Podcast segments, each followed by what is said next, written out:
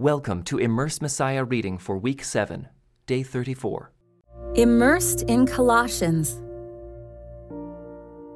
Why do you keep on following the rules of the world, such as don't handle, don't taste, don't touch? Such rules are mere human teachings about things that deteriorate as we use them. Like the believers in Galatia, those in the city of Colossae were being pressured to keep certain parts of the Jewish law, such as circumcision, Sabbath observance, and various festivals, and to adhere to instructions based on certain visionary experiences. These things require strong devotion, pious self denial, and severe bodily discipline, but don't help believers actually conquer evil desires. Paul heard this news about the church from his co worker Epaphras, who had just come from Colossae. Paul was in prison, but even from afar he continued to teach and guide the young churches around the Roman Empire. Paul wrote a letter to the Colossians and asked his friends Tychicus and Onesimus to deliver it, along with the letters we know as Philemon and Ephesians. Colossae was located in the Roman province of Asia, modern day Turkey. It was a place where people tended to mix practices and beliefs from various religious traditions, and where new spiritual practices were constantly developing, like worshiping angels. Paul warns the believers not to let these empty philosophies capture their thinking. Instead, they are to continue in the truth of the good news they heard in the beginning. The result is a letter giving us one of the strongest statements about the person and work of Jesus the Messiah in the New Testament.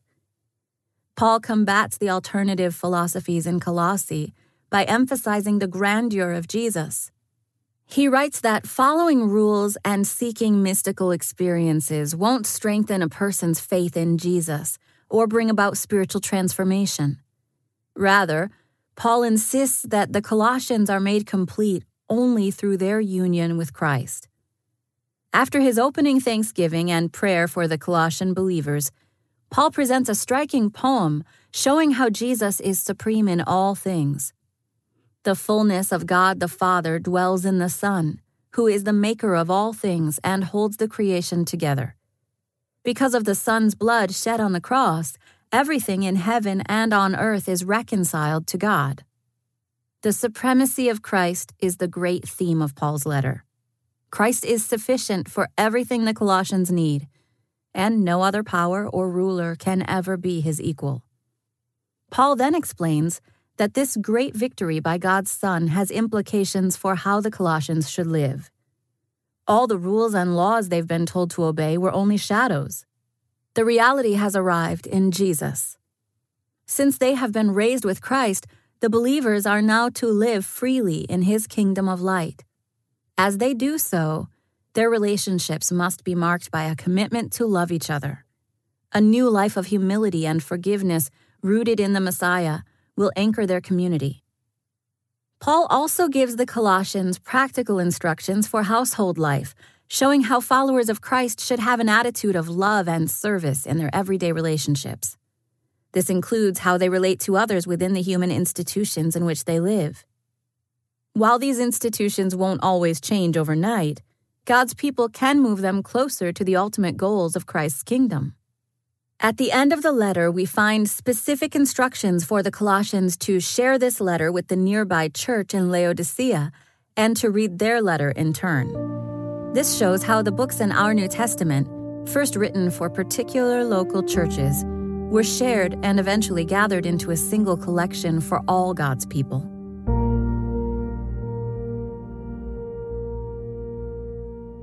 The letter to the Colossians. This letter is from Paul, chosen by the will of God to be an apostle of Christ Jesus, and from our brother Timothy. We are writing to God's holy people in the city of Colossae, who are faithful brothers and sisters in Christ. May God our Father give you grace and peace.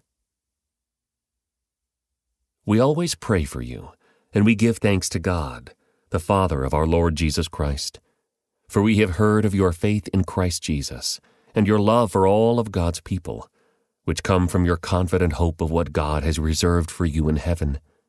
You have had this expectation ever since you first heard the truth of the good news. This same good news that came to you is going out all over the world. It is bearing fruit everywhere by changing lives, just as it changed your lives from the day you first heard and understood the truth about God's wonderful grace. You learned about the good news from Epaphras, our beloved co worker. He is Christ's faithful servant, and he is helping us on your behalf he has told us about the love for others that the Holy Spirit has given you. So we have not stopped praying for you since we first heard about you. We ask God to give you complete knowledge of His will and to give you spiritual wisdom and understanding. Then the way you live will always honor and please the Lord, and your lives will produce every kind of good fruit. All the while, you will grow as you learn to know God better and better.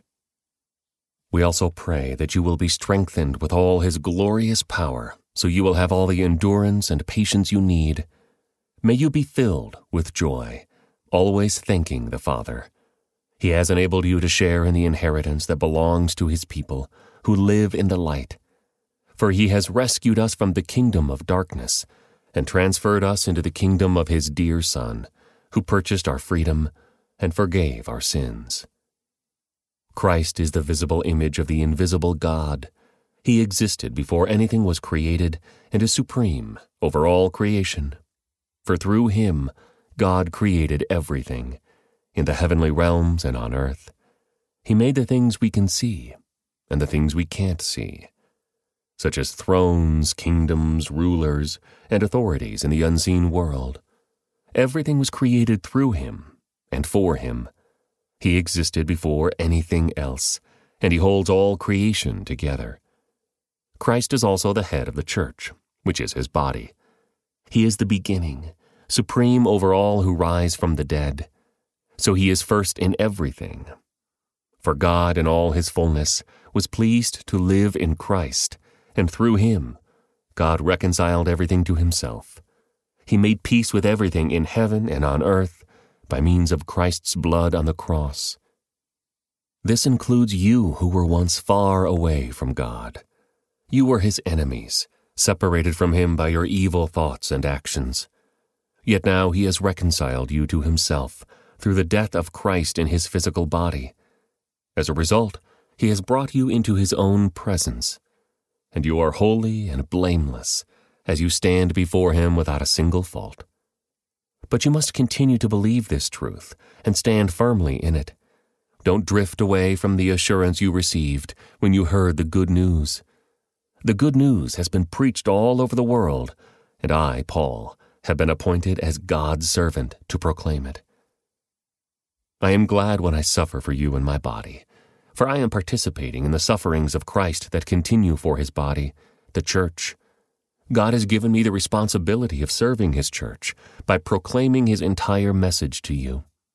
This message was kept secret for centuries and generations past, but now it has been revealed to God's people. For God wanted them to know that the riches and glory of Christ are for you Gentiles too. And this is the secret Christ lives in you. This gives you assurance of sharing His glory. So we tell others about Christ warning everyone and teaching everyone with all the wisdom God has given us. We want to present them to God, perfect in their relationship to Christ. That's why I work and struggle so hard, depending on Christ's mighty power that works within me. I want you to know how much I have agonized for you and for the church at Laodicea, and for many other believers who have never met me personally. I want them to be encouraged and knit together by strong ties of love.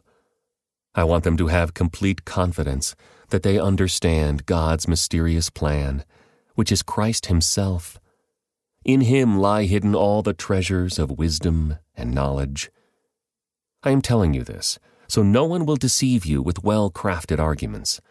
For though I am far away from you, my heart is with you. And I rejoice that you are living as you should and that your faith in Christ is strong. And now, just as you accepted Christ Jesus as your Lord, you must continue to follow him. Let your roots grow down into him, and let your lives be built on him. Then your faith will grow strong in the truth you were taught, and you will overflow with thankfulness. Don't let anyone capture you with empty philosophies and high sounding nonsense that come from human thinking and from the spiritual powers of this world, rather than from Christ. For in Christ lives all the fullness of God in a human body. So you also are complete through your union with Christ, who is the head over every ruler and authority. When you came to Christ, you were circumcised, but not by a physical procedure. Christ performed a spiritual circumcision, the cutting away of your sinful nature. For you were buried with Christ when you were baptized, and with him you were raised to new life, because you trusted the mighty power of God, who raised Christ from the dead. You were dead because of your sins, and because your sinful nature was not yet cut away. Then God made you alive with Christ, for he forgave all our sins. He canceled the record of the charges against us and took it away by nailing it to the cross. In this way, he disarmed the spiritual rulers and authorities. He shamed them publicly by his victory over them on the cross. So don't let anyone condemn you for what you eat or drink, or for not celebrating certain holy days, or new moon ceremonies or Sabbaths for these rules are only shadows of the reality yet to come. And Christ Himself is that reality. Don't let anyone condemn you by insisting on pious self denial or the worship of angels, saying they have had visions about these things. Their sinful minds have made them proud, and they are not connected to Christ, the head of the body. For he holds the whole body together, with its joints and ligaments, and it grows as God nourishes it. You have died with Christ, and he has set you free from the spiritual powers of this world. So why do you keep on following the rules of the world, such as don't handle, don't taste, don't touch? Such rules are mere human teachings about things that deteriorate as we use them. These rules may seem wise because they require strong devotion, pious self denial, and severe bodily discipline but they provide no help in conquering a person's evil desires. Since you have been raised to new life with Christ, set your sights on the realities of heaven, where Christ sits in the place of honor at God's right hand. Think about the things of heaven, not the things of earth. For you died to this life, and your real life is hidden with Christ in God. And when Christ, who is your life, is revealed to the whole world, you will share in all his glory. So put to death the sinful, earthly things lurking within you. Have nothing to do with sexual immorality, impurity, lust, and evil desires. Don't be greedy, for a greedy person is an idolater, worshipping the things of this world. Because of these sins, the anger of God is coming. You used to do these things when your life was still part of this world. But now is the time to get rid of anger, rage, malicious behavior, slander, and dirty language. Don't lie to each other, for you have stripped off your old sinful nature and all its wicked deeds. Put on your new nature and be renewed as you learn to know your Creator and become like Him. In this new life, it doesn't matter if you are a Jew or a Gentile, circumcised or uncircumcised barbaric, uncivilized, slave, or free. Christ is all that matters, and He lives in all of us. Since God chose you to be the holy people He loves, you must clothe yourselves with tender hearted mercy, kindness, humility, gentleness, and patience. Make allowance for each other's faults, and forgive anyone who offends you. Remember, the Lord forgave you, so you must forgive others. Above all, clothe yourselves with love, which binds us all together in perfect harmony. And let the peace that comes from Christ rule in your hearts, for as members of one body, you are called to live in peace, and always be thankful. Let the message about Christ in all its richness fill your lives. Teach and counsel each other with all the wisdom He gives Sing psalms and hymns and spiritual songs to God with thankful hearts. And whatever you do or say, do it as a representative of the Lord Jesus, giving thanks through him to God the Father. Wives, submit to your husbands, as is fitting for those who belong to the Lord. Husbands, love your wives, and never treat them harshly. Children, always obey your parents, for this pleases the Lord. Fathers, do not aggravate your children, or they will become discouraged. Slaves, obey your earthly masters in everything you do. Try to please them all the time, not just when they are watching you. Serve them sincerely because of your reverent fear of the Lord. Work willingly at whatever you do, as though you were working for the Lord rather than for people. Remember that the Lord will give you an inheritance as your reward, and that the master you are serving is Christ. But if you do what is wrong, you will be paid back for the wrong you have done, for God has no favorites. Masters, be just and fair to your slaves. Remember that you also have a master in heaven. Devote yourselves to prayer with an alert mind and a thankful heart. Pray for us too, that God will give us many opportunities to speak about his mysterious plan concerning Christ. That is why I am here in chains. Pray that I will proclaim this message as clearly as I should. Live wisely among those who are not believers, and make the most of every opportunity. Let your conversation be gracious and attractive so that you will have the right response for everyone.